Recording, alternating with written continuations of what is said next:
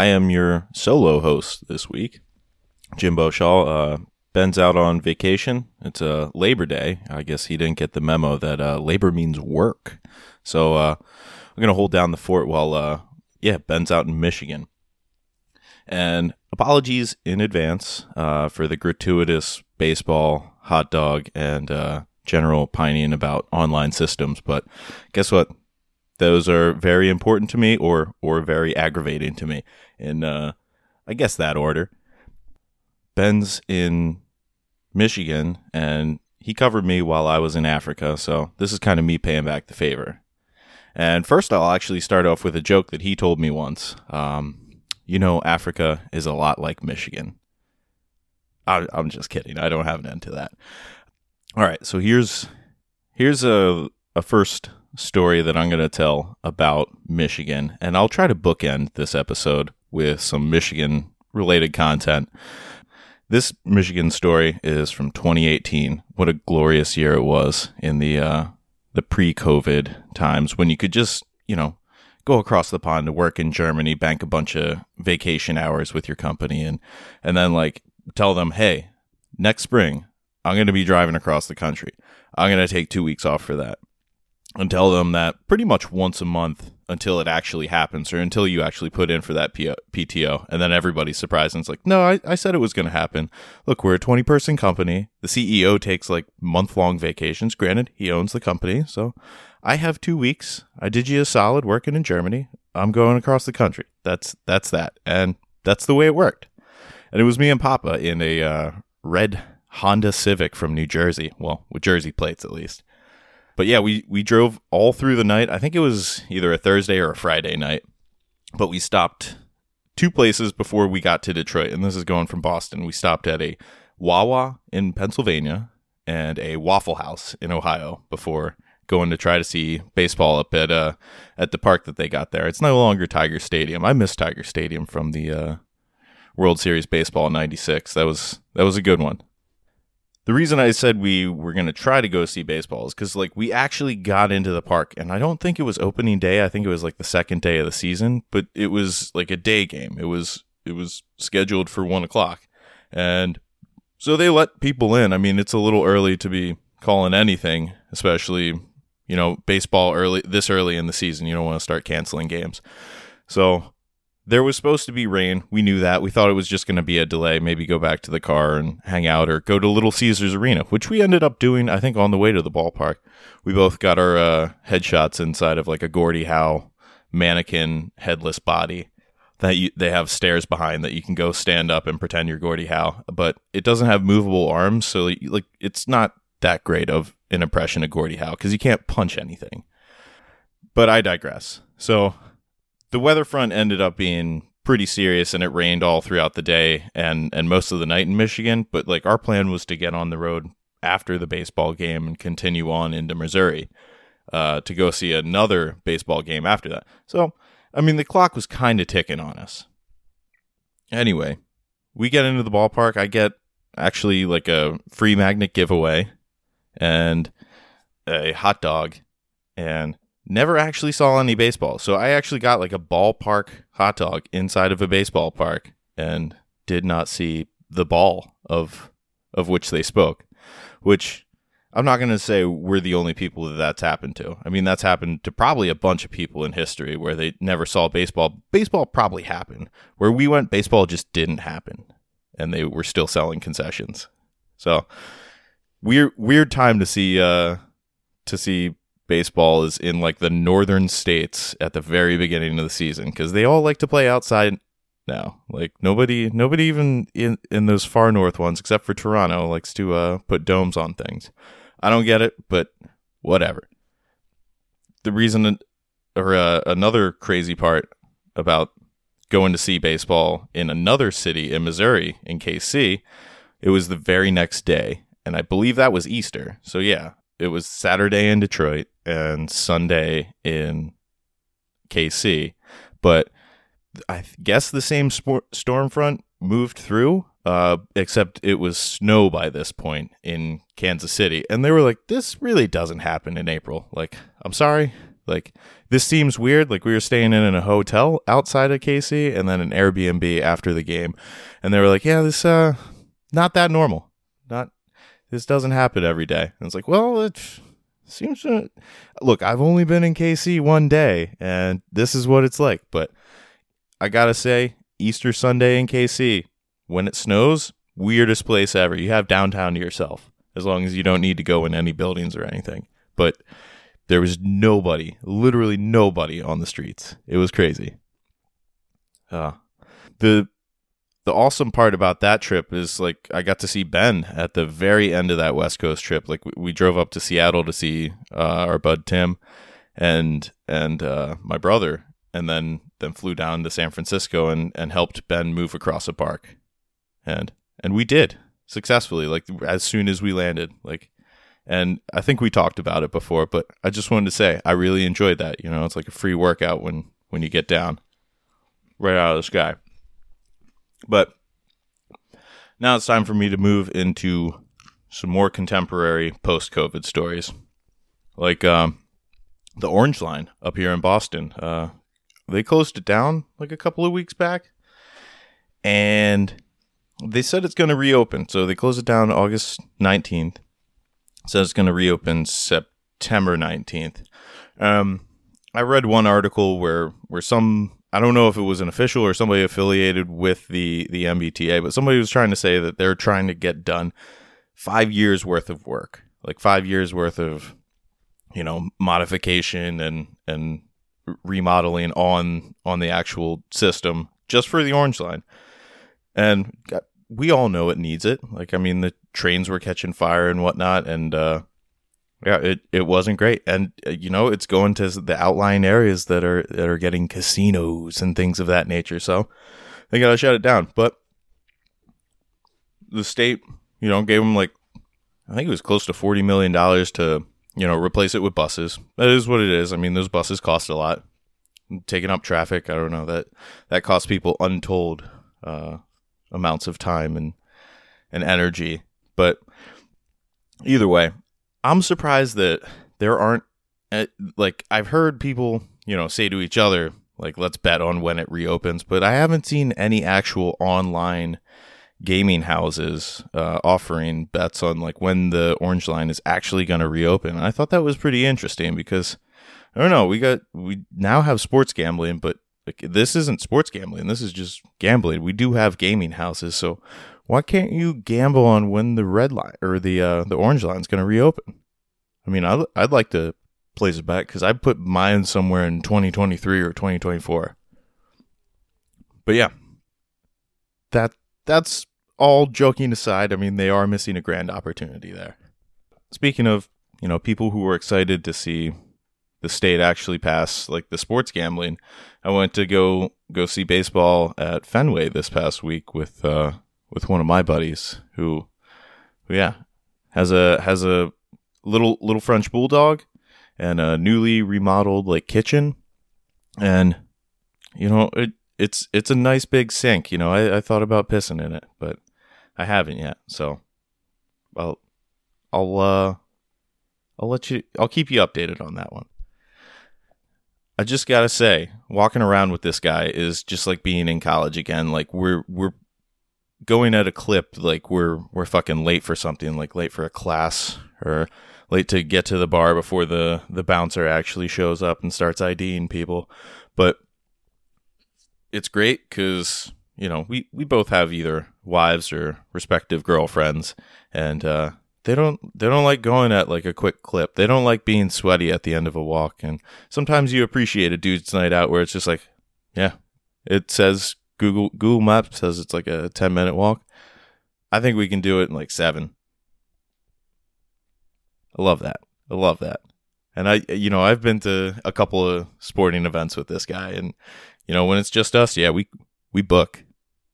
And uh actually look, I'm trying to live a little healthier, so I've been tracking my steps on on the like my Samsung phone app and you know, I've been I've been doing pretty well. Surveying's pretty good for for shit like that.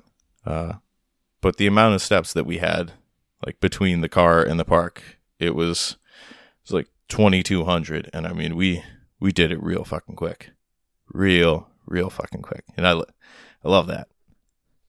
Um but while we were walking on the way uh past some good memory spots around around Fenway and like the Back Bay neighborhood that it's in cuz I went to go see opening day at Fenway back in 2013 and this was against the Orioles or it was like opening day at Fenway. I think they might have opened on the road, but it was like the first game of the year in Boston for the Sox. And there was a church, which is still there, but the church was next to a parking lot, which is now like a 15 story construction site, which, hey, it's, it's progress, but, but man, they got a lot of steel and concrete into that small little space between like the highway and Commonwealth Ave. It's it's pretty crazy. But anyway, out front of this church back in 2013, they had like a card table and they actually had the priest there. This was this was a weekday. I remember taking off work for this. But the priest was handing out free hot dogs, just free hot dogs to anybody. And we had been at the Pour House, uh, RIP, but soon to be resurrected Pour House, which is a is a great bar, and I hope it stays great when it reopens because they had uh, good, solid, like large large beers and uh, and a good solid breakfast for very inexpensive like prices for you know a- any city, I guess. But yeah, this priest was handing out free hot dogs. I didn't ask him about the brand or quality of of the dogs or or bread, which I'm known to do because I mean, look, I already told a story about ballpark Franks here. And uh, I think last week I told a story about Martin's Buns. So you'll have that. But I'm not to lie, because we probably had a, a couple of 22 ounce beers in us, like it was a good hot dog. Free, making it phenomenal. I, I give it 10 hot dogs out of 10 buns. And those are those are bun length hot dogs as well. So that's a good experience. If you if you're ever over near like the uh, the Fenway neighborhood on opening day, there might be a priest handing out hot dogs. And I forget the name of the church. I thought it might be Our Lady of Complimentary Hot Dogs, but I looked up the uh, patron saint of cured meat makers, and that's actually St. Anthony the Abbot. So it's probably St. Anthony the Abbot's, but I could be wrong on that. The other thing that's pretty close to that that neighborhood is the last iron beams before you go under Hynes Convention Center in the Prudential area. There used to be a tag, and it was very crudely done, but it, it's a blue painted beam, so it stood out when you when you do it in bright orange, I believe it was, and it was five letters, spelled J I M B O. It was a Jimbo tag. Wasn't me, but I respected it. But yeah, walking walking past that, you if you look over your shoulder on 90 on that last iron beam that goes over the highway, there's five blue marks. They covered them up, but still, you can see the five blue marks, and I appreciate that kind of that kind of beauty in in the city. Going into Fenway, they've changed it. You know that parking garage and the the Aramark entrance. You, you can't sneak in that way anymore. Uh, it's now a venue. And so I forget who was playing, but this was September 1st. It was move in day, you know, new people to the city. Parents want to take their kids out. You know, they're in town for one night. What do you do? You either go to Fenway or go see somebody. And so this is right across the street from the House of Blues. So neighborhood's just packed. You know, it's a, uh, sure, it's a weeknight, but still, September 1st, everybody moved. So either everybody's done moving or like they're they're just on their way out of town tomorrow. So they can they can do whatever. So some of the lines were pretty long, but they were moving. And uh gotta say, like the the cashless nature of Fenway and the paperless nature of the tickets makes it a lot easier for you to say to ushers just ah, somebody else has my ticket. I'm sorry, man, but I'm like right there. And that works, but we still know the security loophole where if you go up by the SAM deck and you, you go down and over, you get a good spot up in some standing room spots. And we call it the spot. That's why I've said spot so many times in the last like minute. But it's a great, great vantage to see balls go out over the monster like directly. You kind of look down that line and you know, you see the whole field. It's a little bit more difficult to see pesky pole, but if you if you can take some stairs in an experience at Fenway and you don't mind standing for a ball game, I'd suggest going up to the Sam deck, making a left, and then and then going up higher to the light stanchions because you get a shot at some foul balls from right-handed hitters when they they jam them, like when they they throw like some inside sliders and inside cheddar on them. They get jammed. They start hitting foul balls, and we saw one go over the roof and one hit like the light stanchion. So these were over our heads, and we were the highest spectators in the stadium, both you know mentally and and physically. One gripe about that section, though, is that the upper level vendors have closed. Uh, there used to be two that I could depend on. Uh, one was almost exclusively a beer vendor, like beer and and peanuts, which now is on a, a lower kind of mezzanine level. And there was also like a, a mixed food, snacks, and and warm warm tasty treats uh, vendor that also sold souvenir sodas. So I had access to everything I wanted beer, peanuts, pretzels, souvenir cups of sodas. But both, both of those vendors are now closed.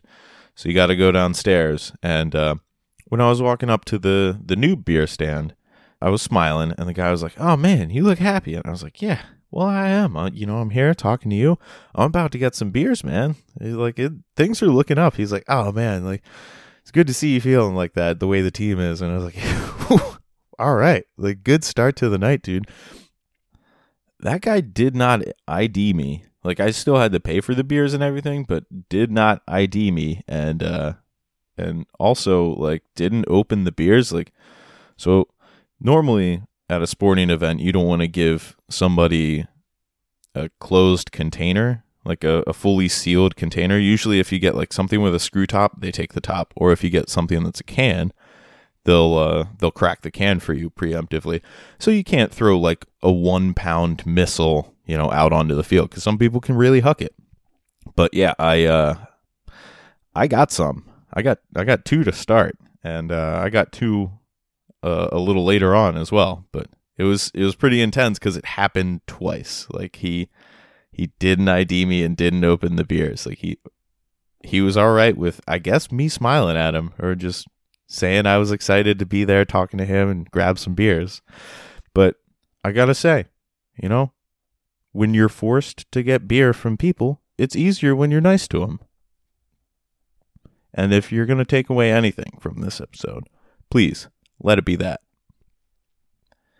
Now, in addition to like the vendors not being on that upper level, there are also better vendors for some certain items. I haven't found the best pretzel yet. I've I've had some pretty good pretzels. I'd say they're all, all comparable as long as you know when they came out. So usually I try to get one early because they get stale by the end of a game if they've just been sitting there rotating. But my buddy said he knew where the best sausages were. And so we went in search of the best sausage. I can't I can't speak for the sausage because I didn't get it and I usually don't but the hot dogs were about the same at at the the cross other side of the the stadium vendor. Either way, you know, I I like traditions and you know, I I like the opinions of of hot dog and encased meat vendors as I've already made it pretty obvious this episode. But other than encased meat vendors, uh, tradition I like at baseball games which was introduced to me by my father, is the mound game. And for those of you not in the know, if if you weren't able to pick it up from I guess the half-ass me mentioning it in previous episodes, at baseball games in the 70s, some young men in the Delaware area thought it was a pretty boring game at times, if especially if your team's shitty and there's not a lot of fans in the ballpark. So you need something to keep it interesting.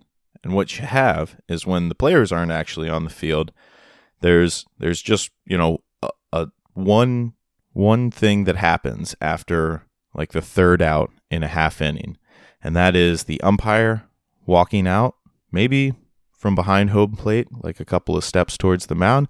Maybe he goes a couple of steps up uh, up towards the first baseline. But what they do is they throw the ball out to the mound for the pitcher who's coming up to pitch in the next half inning. Now, what these young men noticed is sometimes it went on the mound, sometimes it didn't. And there is your game. Sometimes it's on the mound, sometimes it isn't. So whose turn is it? Usually you go left to right.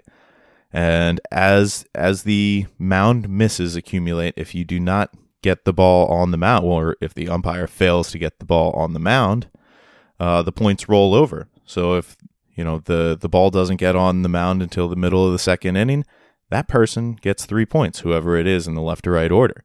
But the catch is you have to see the ball on the mound and declare it. So it doesn't matter if nobody's around you, you can see it and declare it, but you do have to see it and declare it. So you need some sort of proof. It's easier with cell phones nowadays because you can just take a picture of it. You know, if your friends try to bail on you because they know you're going to win the mound game, you can just take a picture of it, send it to a group text, and that's really easy. Like, see it and declare it because the next chance that somebody has is the next half inning. So you, you have a long time to declare it.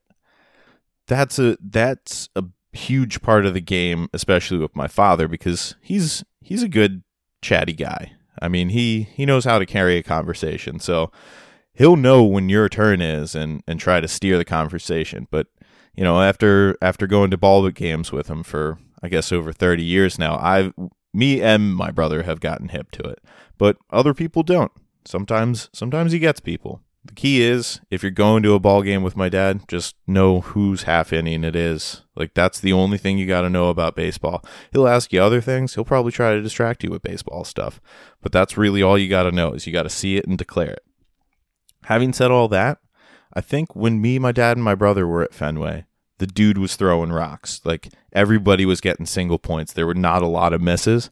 It was the same this night. And I, I thought that was kind of crazy that might have been the same ump. I uh, I didn't check his name. I forgot the name that we checked uh, for for the ump at one of the ball games that we saw. I forget if it was New York or Fenway, but yeah, man, it's it's pretty crazy when you just have that heavy of a spray of points. But maybe maybe that's what they're teaching the umps like because i've seen at ball games other people playing this game some people pass around a cup with single dollars in it other people just pass like a wad of cash around. We never played for cash. It was always just for fun because you need to make the boring game a little bit more fun.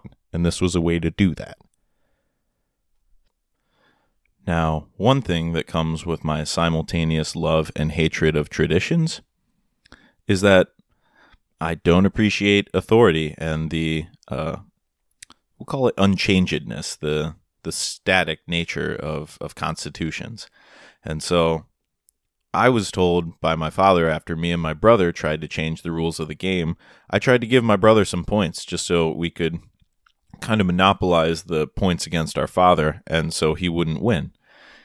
It backfired. I mean, he ended up winning because the guy was just throwing rocks. I mean, he missed a couple for me and they, they rolled over to my dad, so he ended up getting like a quick four or six points somewhere in like the, the middle innings. But anyway, we tried to corner the market on points by having two parties against one he disagreed. He said you can't change the rules. And I said there was nothing in the Constitution that said we can't change the rules. So we're still disagreeing about that. I think there are some rules that should remain the same in the game, namely calling and declaring the ball on the mound. If you're unfortunate enough to see a umpire who hands the ball to the pitcher, I am sorry. You should you should give that umpire hell. We always do. But one last thing about like the the baseball journey that that me, my dad, and my brother took is we went to a sub shop in the neighborhood where uh, Citi Field is for the Mets, and they had. I mean, they've been there for years. I think it was multi generational. The owner they basically owned like an entire city block, but they had like a really solid salted cured meat sub. They had like a special and a you know a daily special or a mama special and a daily special, something like that. And they were all you know you don't get to choose what you want on the thing. We just we just gave it to you with like really nice meat, really nice bread, really nice cheese, some spread and vegetables of our choosing. Enjoy. But they had a lot of I guess it, they're famous people maybe to the neighborhood. I didn't really pay attention because you go to a lot of places that have just people's either headshots or portraits all over. Sometimes I don't have time to look at and read all the things, although I do enjoy places like that because the more you go to them, the more you see. It's like watching a movie with like really intricate writing and dialogue. You know, you just hear a little bit more each time. Uh, but what I got from the wall, the mural of of just headshots of people who had signed, it was a lot of like seemed like cops and firefighters and stuff. But I did see Vincent D'Onofrio. He was the only face that I recognized, and so I forget the the name of the place. It it might have been Mama's, but it'll always be Vincent D'Onofrio's to me, and that's that's kind of the way I want to remember it. But leaving the the Sox game, we actually left a little bit early, and it's a shame that we did because man, it ended up being a good game. They ended up coming back and winning on uh, from a guy who the entire night we just kept saying, "Who? Who is that? How do you how do you say that name? That's too many syllab- or uh, consonants in a row." And yeah, his his name his last name is Refsnyder. And it, it is probably too many consonants in a row, but I tell you what, I mean, the dude comes up in the clutch. He knows he knows when to hit him and when to not, especially in the later innings. And the reason we figured out that something was going on in the game is walking back before we got to the Prudential Center. There's this firehouse, and all the firefighters were standing up watching the TV. So we figured something was going on in the Sox game. Sure enough, we check it, and they had tied it up, and then ended up winning it with a uh, walk off single from Refsnyder. But yeah, I guess remember that name or don't. It's like Will Nieves. You'll never know. Passing that fire station on the way to the Prudential Center, there are three flags outside of the Prudential Center. Usually they have you know, like the state of Massachusetts or like a Marriott flag. I think they got a Marriott in there or something. But this time they have uh, three international flags. Not really sure the connection. I'm sure somebody's visiting. There's some dignitary in town or whatever. But they were uh, from left to right. It was Germany, the U.S., and Canada. Thought that was pretty interesting because, uh, you know, we're we're not in on great terms with the U.S. or Germany or Canada right now. It, you know, as Prudential Center in Massachusetts, state of Massachusetts go, like they're they're uh, really really rabble rousers. I'm I'm surprised they weren't supporting themselves. Uh, it's odd on the eve of an election, but maybe hey, they're trying to curry favor with somebody from Germany, the U.S., or Canada. That that's my uh, I think the end of my baseball stories here. So that that's pretty good. I mean, I I was able to get it in. Hopefully, you know, a little less than halfway through this episode. We'll see, but pivoting to something that's not as easy for me as going to baseball games, I tried to challenge myself personally by picking a different web browser. Now, I was a big fan of the Google products and I and I still am, and I'll tell you why. The challenging myself that I wanted to do, I wanted to use on my computer and on my phone the Microsoft products, Microsoft Edge, Bing, whatever the hell else you call it other than Explorer. I guess they don't have that anymore and they don't support that. So I had Edge and, and Bing search, you know, kind of as the default browsers on a couple of machines and tried to use them exclusively. Um, and after two months, I have to say that like I I have given up the Microsoft rewards that I got the from like using the search and doing their surveys and quizzes. You know, you can do a maximum amount of of point getting each day, and the points that I accrued almost are worth one quarter's worth of Xbox Live money. Like I can I can get almost 25 cents off of a purchase on like the Xbox community, which is not bad. I mean, from a browser using for 2 months, you know, that's that's like a dime a month. That's pretty good, especially the way inflation's going. I mean, I all they got to do is search and survey a little more. They're not collecting any information on me by rewarding searches and surveys and, and quizzes to see how, how adept you are at things. I had to give up, and it wasn't because, you know, they were tracking me. I mean, they can know how good I am at geography. I don't, I don't care about the daily quizzes. But one thing I can't do is sign into my medical insurance website. So I had to eliminate them as a browser. I, I really tried. I really tried searching for the settings that would allow me to sign in to my medical insurance website, but sadly they I wasn't able to. I sure hope somebody out there figures it out. Maybe you can message us, email us at roadsodaspod at gmail.com or on Instagram, roadsodaspod. Uh, but yeah, I so I had to switch back to the Google products, unfortunately. And I am sorry. I Bill Gates, I tried. I really did. But Microsoft isn't the only issue. I mean, it worked most of the time until that one thing happened. And I am sorry for leaving because of one thing. But insurance is kind of like the opposite. Like so many things go wrong and then you just need one thing to go right for it. And usually that's that's either like knowing who your insurance company is or getting the policy claim paid. Like th- those are just the one things that you need. And and that's kind of kind of my thing is is the first one where I didn't know what what company I actually signed up for insurance and I didn't realize this until like I got a snooty customer service person after getting god countless dozens of of unhelpful middlemen which which is so strange to me and I, I think we might be on like the the precipice of like an economic downturn because like the amount of people in this industry well i guess insurance is like the Simpsons said, it's a form of gambling.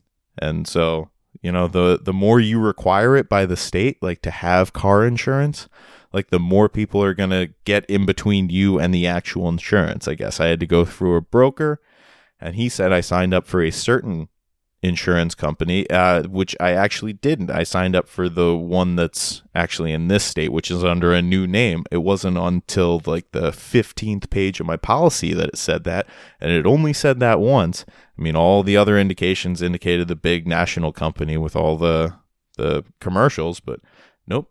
I had somebody else, and it took me until one customer service person in the IT department who was just like, did you sign into the wait, you're in Massachusetts, right? So did you try X name instead of the big national name dot com? Do you try signing in there? I was like, no, why would I? And he was like, well, that's probably the company. That, like, that's probably where it is. And I was like, you got to be kidding me. she's like, no. She's like, can I help you with anything else? I was like, yeah, change my insurance back to the big one. She's like, ha ha ha ha ha. Yeah, goodbye.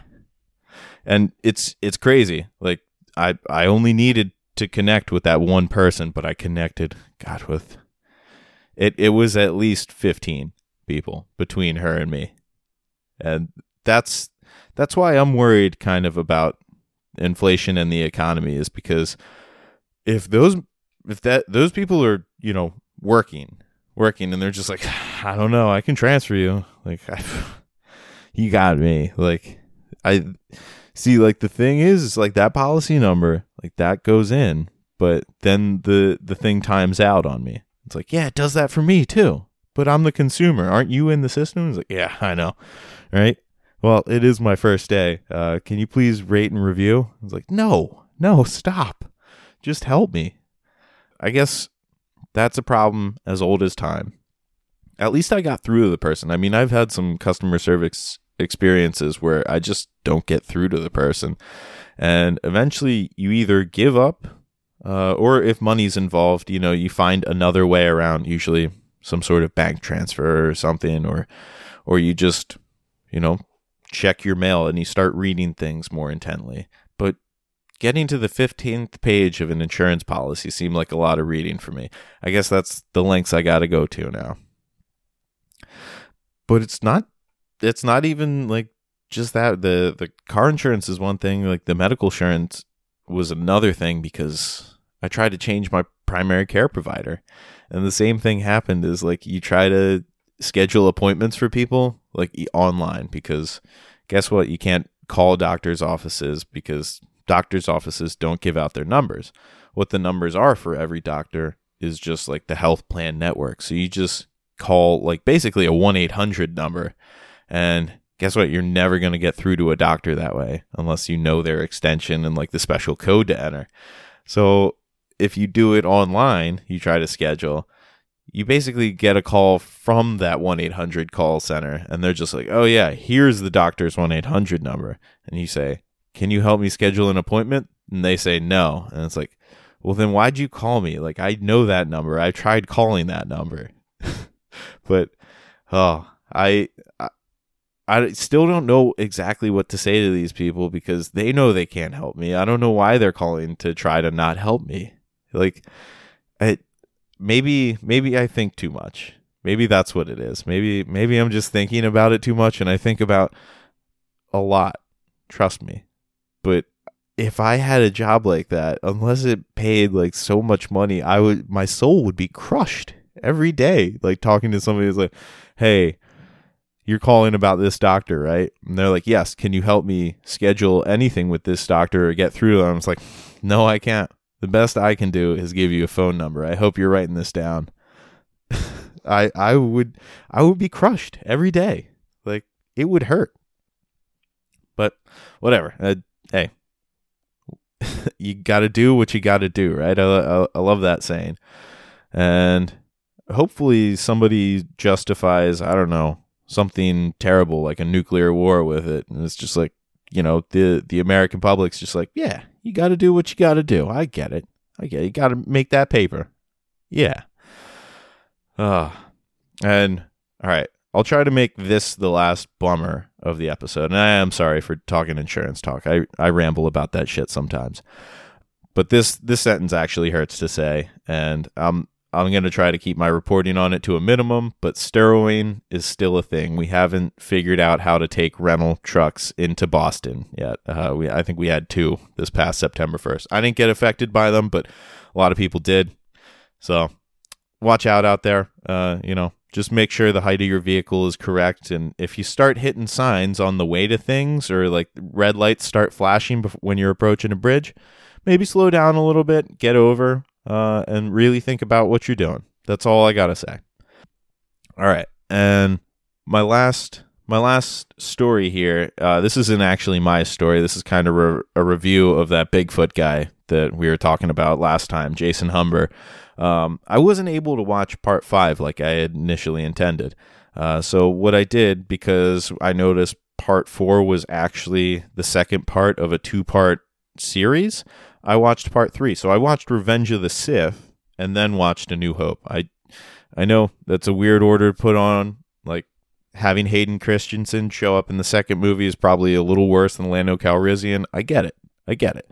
But it's what I did. And this actually involves, yeah, our, our host, Bigfoot hunter, Jason Humber, going to a Michigan conference uh, about big feet, I guess and I think it was in Ann Arbor. I mean, they had some some really good stock footage that I imagine was lifted from like a University of Michigan like video or something, but definitely wasn't on par with the rest of the quality of of the conference and and documentaries as I've seen them. But the episode starts with him like talking to a guy in the Pacific Northwest. I think it's British Columbia and he says like i saw this bigfoot in this place. There's a lot of trees pushed over and all this and you hear weird howling at night. And so our our documentarian goes up there. And then he's like i have to leave. And just bails immediately. He's like man i didn't see any bigfoot but like oh it was good to be here.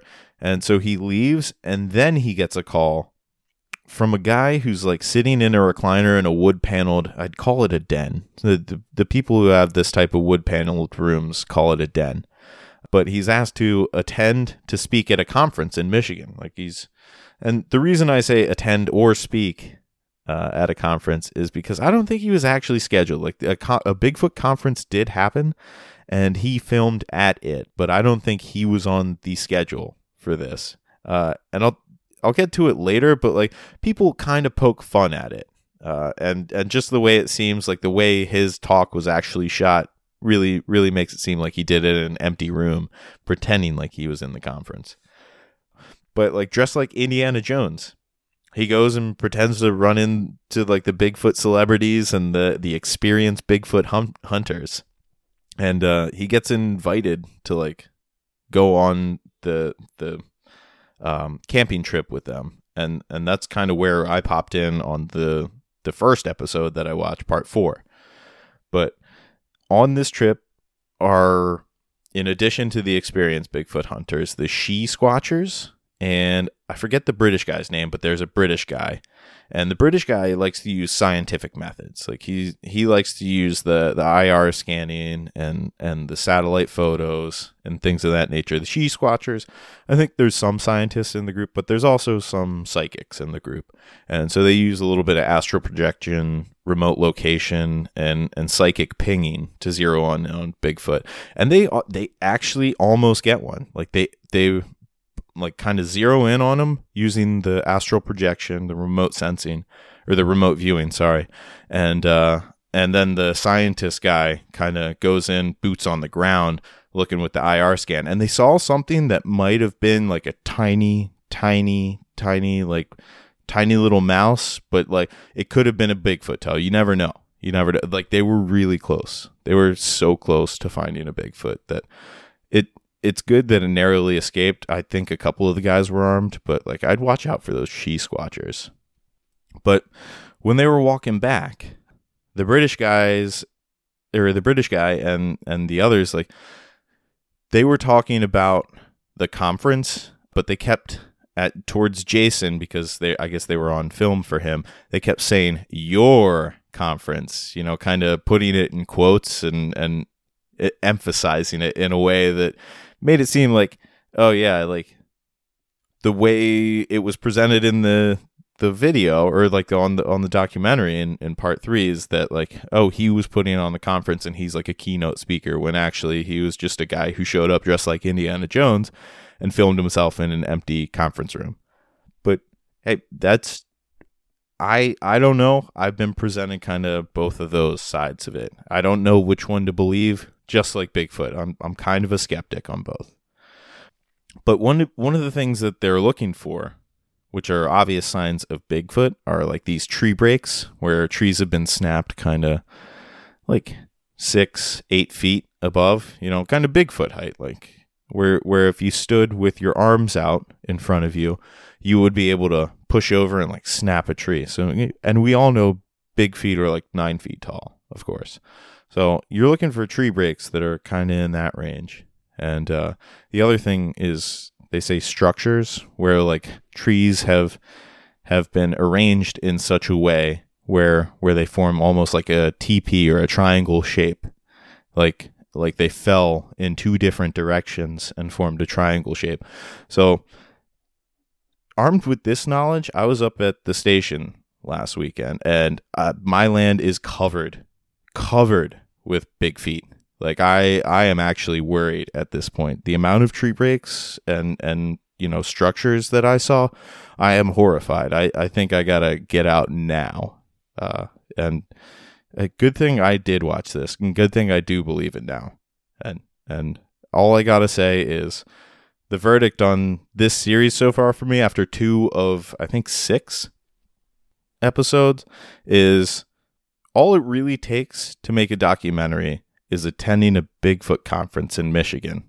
And you can you can get that on an international streaming service. Then all you need is a catchy title and high search engine optimization, like some high SEO and we're there, dude. And so that's my pitch to you, Ben, I guess publicly. So nobody steal that idea. I mean, this is ours.